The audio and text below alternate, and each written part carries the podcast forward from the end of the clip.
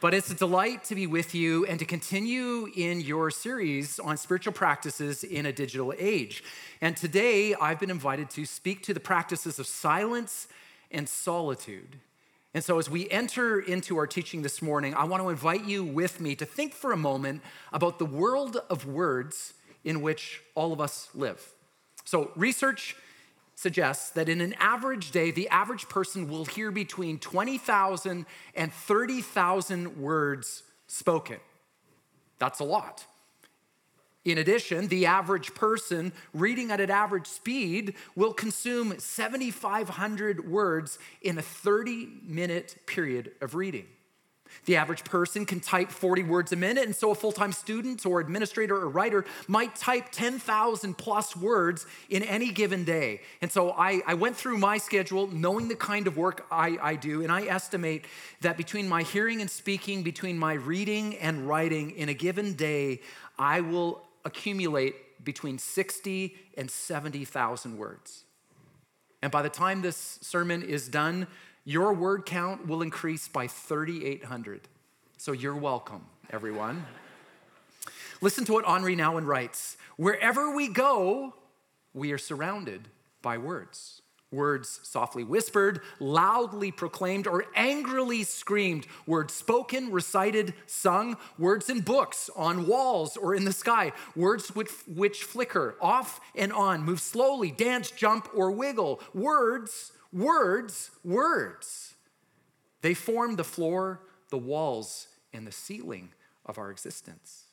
But, says Nouwen, it has not always been this way. There was a time not too long ago without radios and televisions and stop signs and bumper stickers and the ever present announcements indicating special sales. We all love those. Nouwen spoke these words more than 40 years ago, long before anyone was thinking about Facebook or YouTube or Instagram or X or TikTok. These days, words and images surround us on every side. Some of those words delight us, others feel like they're bombarding us. And so, in a world like ours, we need the practice of silence and solitude. Without them, we get stuck in a daily quagmire of words, unsure of what to listen to, what to believe, who we can trust.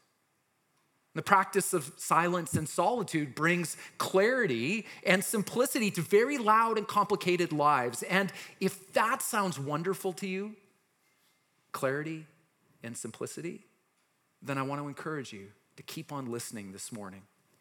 I want to pick up on some things that Pastor Craig said last week, offering a brief reminder on the purpose of spiritual practices. They are not an end in themselves, nor are they requirements to earn God's generous favor. Instead, these practices train us in responsiveness to God.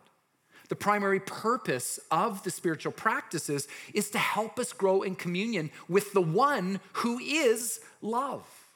It's all about connection. And so this morning, we're going to look at a few different scriptures, but I want to begin with a reading of Mark chapter 1, verses 35 to 39. So if you've brought a Bible with you, whether it's on your tablet, smartphone, or a, uh, an old school paper, paper Bible, you can turn there now. I'm also going to have the scripture behind me on the screen. Beginning in verse 35.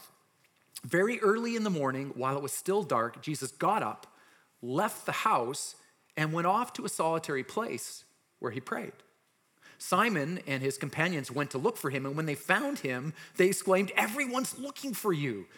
Jesus replied, Let us go somewhere else, to the nearby villages, so I can preach there also. That is why I've come. So he traveled throughout Galilee, preaching in their synagogues and driving out demons. The keen observer will notice that what I've read is descriptive, not prescriptive, which is to say, this text doesn't tell us what to do, it simply describes what Jesus did. And as we read through Matthew, Mark, Luke, and John's accounts, we discover that Jesus regularly went to quiet places to seek God. And in the next few minutes, I want to use this text and others to describe three different ways that the role of silence and solitude brought something to the life of Jesus. First, it was in silence and solitude that Jesus frequently received direction from the Father. Look with me again at Mark chapter 1. Verse 35 tells us that Jesus found a place of solitude and that he prayed. You'll notice that there's no mention of what Jesus prayed about. It doesn't tell us if the Father said anything or that Jesus was listening keenly. All of that aside, we do know that Jesus left the quiet place with a very clear sense of direction. So I, I, want to invite all of you just for a moment to flip the switch of your imagination and let's try to reconstruct the scene that I've just read. So the disciples are in a house. They wake up to an impatient crowd clamoring with needs. They all want Jesus' attention. The disciples go to look for Jesus, he's nowhere to be found. And so out the disciples go, and when they finally find Jesus, they exclaim, Everyone's looking for you, which was their way of saying, Where on earth have you been? Everyone's ready, and they expect something for you. So go do what you do preach, lead, heal. But notice Jesus' response. It's very interesting. He says, Let's go somewhere else. In essence, I'm going to leave behind this crowd and all of their needs because I have other places to visit. And I find Jesus' response remarkable in light of the way he's primarily described when he interacts with crowds. He's always compassionate, always attentive, and so we're left to conclude uh, that on this particular morning, Jesus entered solitude seeking God, and he received clear instruction about where he was supposed to go and what he was supposed to do. And then he simply responded. When God speaks, we find clarity. And silence and solitude provides us space to hear. Second, it was in silence and solitude that Jesus' identity was affirmed. Now, every human being who has ever lived has wrestled with fundamental identity questions like Who am I? What purpose does my life serve? Or am I loved? Now, modern Western people will insist with vigor that identity is something that we construct for ourselves. No one can tell me who I am. But despite this modern insistence, much of our identity is actually bestowed upon us from the outside. Isn't that why we all need and long for the affirmation of others? And so we look to our families, to our communities, and ultimately to God Himself to tell us who we are. And we do a disservice to Jesus' humanity, I want to suggest, by assuming that he never asked any identity questions, that he somehow just knew who he was. At his baptism, the Father named and blessed Jesus, saying, This is my Son, whom I love. With him, I'm well pleased. This was a pivotal moment. Before Jesus began public ministry, the Father affirmed his identity. Now, we're told immediately following the baptism, the Holy Spirit led Jesus into the desert alone where he engaged in the practices of silence and solitude for a period of 40 days. And if you've read the account, you know that this solitude and silence was interrupted by the evil one, the devil. Now, historically, this account has been described as the temptations of Christ. And Jesus was not tempted to abandon the purposes of God, but rather to do God's work in an anti God kind of way. And the tempter's tactic was to use words to erode Jesus' confidence in the identity the Father had just affirmed. If you are the Son of God, then turn these stones into bread. If you are the Son of God, then throw yourself from the temple. Surely God will save you. And in the time of testing, Jesus was able to stand firm because of the identity affirmation he had already received.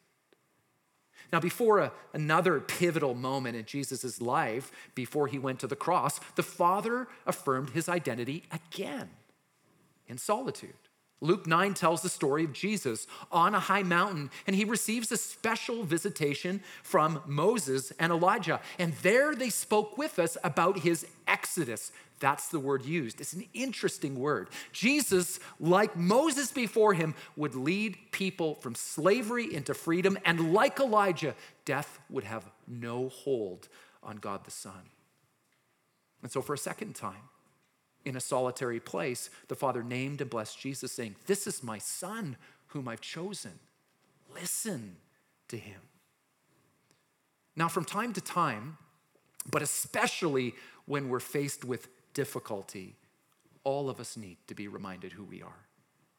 And the, the one who formed you in your mother's womb is most able to tell you who you are, that you are loved and what purpose your life serves. Silence and solitude provides us a space to hear this affirmation for ourselves. Third, solitude provided Jesus with a place to bring his burdens to the Father and to receive the strength he needed. Now, I've already mentioned Jesus in the wilderness being tempted. Um, in, in, uh, in one of the gospel accounts in, uh, in Matthew, we're told that when the devil had done his worst, to Jesus and failed, this is what we read. Then the devil left him, and angels came and attended him. In other words, they ministered God's strength to an exhausted, depleted Jesus. On the night that Jesus was arrested in the Garden of Gethsemane, with the cross looming before him, Jesus prayed, saying, Father, if you're willing, take this cup from me, yet not my will, but yours be done. And then an angel from heaven appeared to him and strengthened him. And being in anguish, Jesus prayed more earnestly, and his sweat was like drops of blood falling to the ground.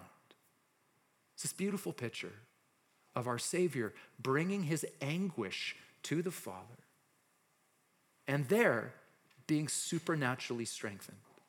Note that Jesus was not released from his mission. He still went the way of the cross, but he did so in the strength that the Father provided. Brothers and sisters, we are united to Christ, and we too can be supernaturally strengthened.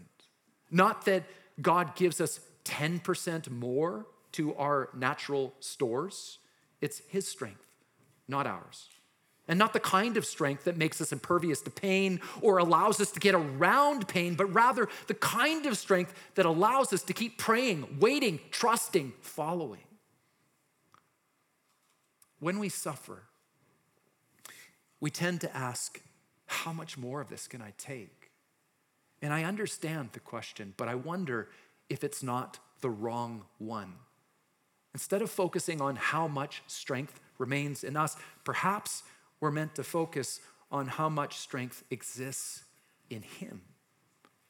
No matter how much we stumble, God is always stable. No matter how far we sink, His foundation is deeper still. When we feel exhausted, we're pressing up against our limits, not His. The Apostle Paul speaks about the heights and depths and lengths and breadths of God's love. And can we not say the same thing about his strength? I'm about halfway through what I want to share with you this morning, and I've been building up to the big idea that I want all of you to bring home with you when you leave. Here it is Our God is a God who speaks, and silence and solitude opens our ears to listen. Let me share a personal story. Many years ago, I was running on the North Shore, down one of the trails that Craig and I had a, had a chance to be on together this summer. And as I was running, I was praying fervently with, uh, with a friend who had wandered far from God. And in retrospect, it, it may not be accurate to say that I was really praying. Instead, what I was really doing was simply worrying about them in God's presence. But as I made my way along the trail, my worrying was interrupted by the following thought Mark, stop running and lay down. And when that thought came out of the blue into my mind, I did what any other normal person would do I completely dismissed it. What was that? I just kept running. Moments later, the thought returned, but this time it was more forceful. Mark, stop running and lay down. And I knew instantly that it was from the Lord. And so I slowed to a walk and I began to negotiate with God. Do I really need to lay down on the trail? I mean, what if what if someone sees me? They're to think I had a heart attack or that I'm out of my mind and Lord, you wouldn't want that on your conscience, would you? A third time, God said to me, "Lay down." And so I laid down on the trail, face down, feeling very foolish. But the moment I laid down, I became aware of my heartbeat. I'd been running fast and breathing hard, and I could feel my heart pounding inside of my chest. And in that moment, the Lord brought to mind the person I'd been worrying about, and He said to me, Mark, I am closer to Corey than your own heartbeat. Away from laptops and smartphones, away from crowds and the noise of the city, God made Himself known to me. I'd been praying as though God was far off and removed, as if he was completely unaware of what was going on, but he'd been present the whole time. But the noise around and within me prevented me from perceiving his presence and activity. Richard Foster writes By themselves, the spiritual disciplines can do nothing. They can only get us to the place where something can be done. God has ordained the disciplines of the spiritual life as the means by which we place ourselves where He can bless us. Brothers and sisters, don't you want to receive God's blessing? I'm sure that you do. And so we want to find ourselves in places where our hands are open, hearts open to receive. In the time remaining, I want to offer a brief description of these two different practices, along with a few suggestions on how we might integrate them in our modern digital age. So, first, silence. Through the practice of silence, we are seeking to quiet external noise, speech, music, videos. But as you begin to quiet the external noise, turning things off, you will quickly discover a kind of internal cacophony of sound, if your experience is anything like mine. In silence, we become aware of our unanswered questions and our unresolved pain. All of you at times have known what it is to face an accuser who says harsh things about you. Why is it in silence, in the absence of a defender, I'm still defending myself to myself? In silence, we feel most acutely the weight of our bitterness or shame or insecurity. Now, smartphones and tablets provide a constant distraction. It's an easy escape from thoughts and feelings that we would rather ignore. And so, fill my ears with lyrics and my eyes with images, and I can avoid almost anything, at least for a little while longer. But in silence, I'm brought face to face with my real self before God. And it's God's presence that makes silence a place of hope, a place to begin again, a place to receive from Him. The practice of silence is more than simply a ceasing of words, it's primarily a listening for God. And the undergirding posture in silence is always one of humility. Listen to these words that can be found in Ecclesiastes 5, verse 2. We read, Do not be quick with your mouth do not be hasty in your heart to utter anything before God. God is in heaven and you are on earth, so let your words be few. And so the author is employing spatial language, heaven and earth, above and below for rhetorical effect. The point being made is that God's perspective, his knowledge, far surpasses our own. And this is wonderful news for the Christian. It means that we pray to the one who sees all, knows all, and is everywhere. And so in prayer, with great humility, not only do we speak, but we quiet our mouth to listen. We don't presume to know what God is thinking, what He's doing, or how He will lead us. Psalm 46, verse 10 says, Be still and know that I am God. Let me just explain that briefly. Stop talking. Stop striving. Listen. Yield to Him. Silence creates space for an encounter with God. Now, just a few suggestions on how to incorporate the practice of silence. First, make a plan to enter into silence, whether it's designating a period each day or week or month, designate a period as noise free. And I want to encourage you, by all means, consider the context of your lives. Are you a full time student? Are you employed full time and traveling everywhere? Do you have young toddlers at home who never, ever leave you alone? The shape of your life will determine how much and where and when we practice silence. You don't have to become a nun or a monk to incorporate this practice in your life. The hard part isn't the plan, the hard part is actually making it happen. It's taking out the earbuds, it's stopping the scrolling, it's turning off the phone and leaving it behind. We find very quickly that we are addicted to external noise. And so, a suggestion if you have a daily commute, whether you're walking or biking, transit, or in the car, don't listen to a podcast, at least some of the time. If you're waiting in a grocery line that's rather lengthy, don't reach for your phone and start the endless scrolling. Instead, fix your attention on God. And when you pray, take time to be silent. Consider asking God a question and then waiting for Him to respond. You might want to say, God, as you look at my life, what do you see? Or, God, where are you working in, through, around me? Or, how are you asking me to yield to you these days? We ask, and then we listen. Now, solitude. I said earlier that silence is not primarily uh, a ceasing of words, it's a listening for God. Similarly, in solitude, we withdraw from others not simply so that we can be alone, but so that we can be fully present to God.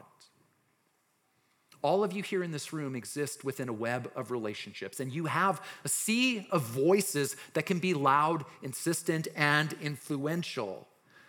Probably you've had the experience of being in a, in a, crowded room where there's conversations going on all around you, and it's so loud, it's really difficult to key in on the one person that you're trying to communicate with. Now, every so often, someone will say to me, Mark, I don't hear God's voice. And I often wonder to myself, well, how loud are the other voices in your life? Are they crowding out your ability to discern God's voice? Solitude allows us to be fully present to God, to listen without straining, to hear without any of those other competing voices. On Thursday this past week, I woke up at 5:30 in the morning. My alarm was not going off. I just my body woke up and I knew I wasn't going to go back to sleep. And so I snuck out of the room, I put on my running clothes and out I went. And as I was running, I was just saying to myself, I am so exhausted. And it wasn't from a lack of sleep. It was from the conversation I'd had just the night before with my daughter. My daughter's in high school and I would describe her as a wayward daughter. She lives in our home, but she is very far from myself and my wife. And there is a gulf of hostility from her to us that I don't know how to bridge. As I ran, I was describing this gulf of hostility to the Lord and just feeling the weight of so much pain uh, and, and hurt. And as I was doing that, I began to notice there was, um, there was a melody playing around the corners of my mind. But I couldn't quite put my finger on it. What song was it? And as I listened to this melody, I realized that it, the, the, it, it came from a song that's, uh, the title is The Son of Suffering. And Jesus in the song is described as a man of sorrows and well acquainted with our grief. And I began to say to the Lord, I'm so grateful that you are my God because you know, you understand. And as I continued my run, at one point the Lord said to me, Mark, I see you. And I see your hurt. Bring it to me. And in those next moments, all of my pain and suffering did not evaporate, but the burden was eased. I sensed the Lord's strengthening, his shouldering of what I'd been carrying. He gave me the grace I needed for that day. I tell this story not so that any of you think that I'm super spiritual, but to remind you that all of us find what we need in God's presence His joy and love and healing and strength and wisdom, all of it is available. And He waits for us to put ourselves in a place where, where we can receive. Now, because we live in a scientific age, we tend to expect things to be complicated and technical, so much so that we might even mistrust things that aren't complicated or technical. Silence and solitude are not complicated. And you don't need technical expertise to enter into these practices. Our difficulty is not in comprehension, it's in follow through. It takes planning. It takes deliberately choosing to withdraw from environments that demand that we remain constantly connected. Maybe like me, at times you say to yourself, well, if I if I unplug, what will I miss? What will happen? And I'm learning with the Lord's help to ask a very different question What will I miss if I don't unplug? Our God is a God who speaks, and silence and solitude opens our ears to listen. Jesus embraced this practice. The church throughout the ages has embraced these practices, and it will be central to your ongoing encounter with God. Please allow me to pray for you.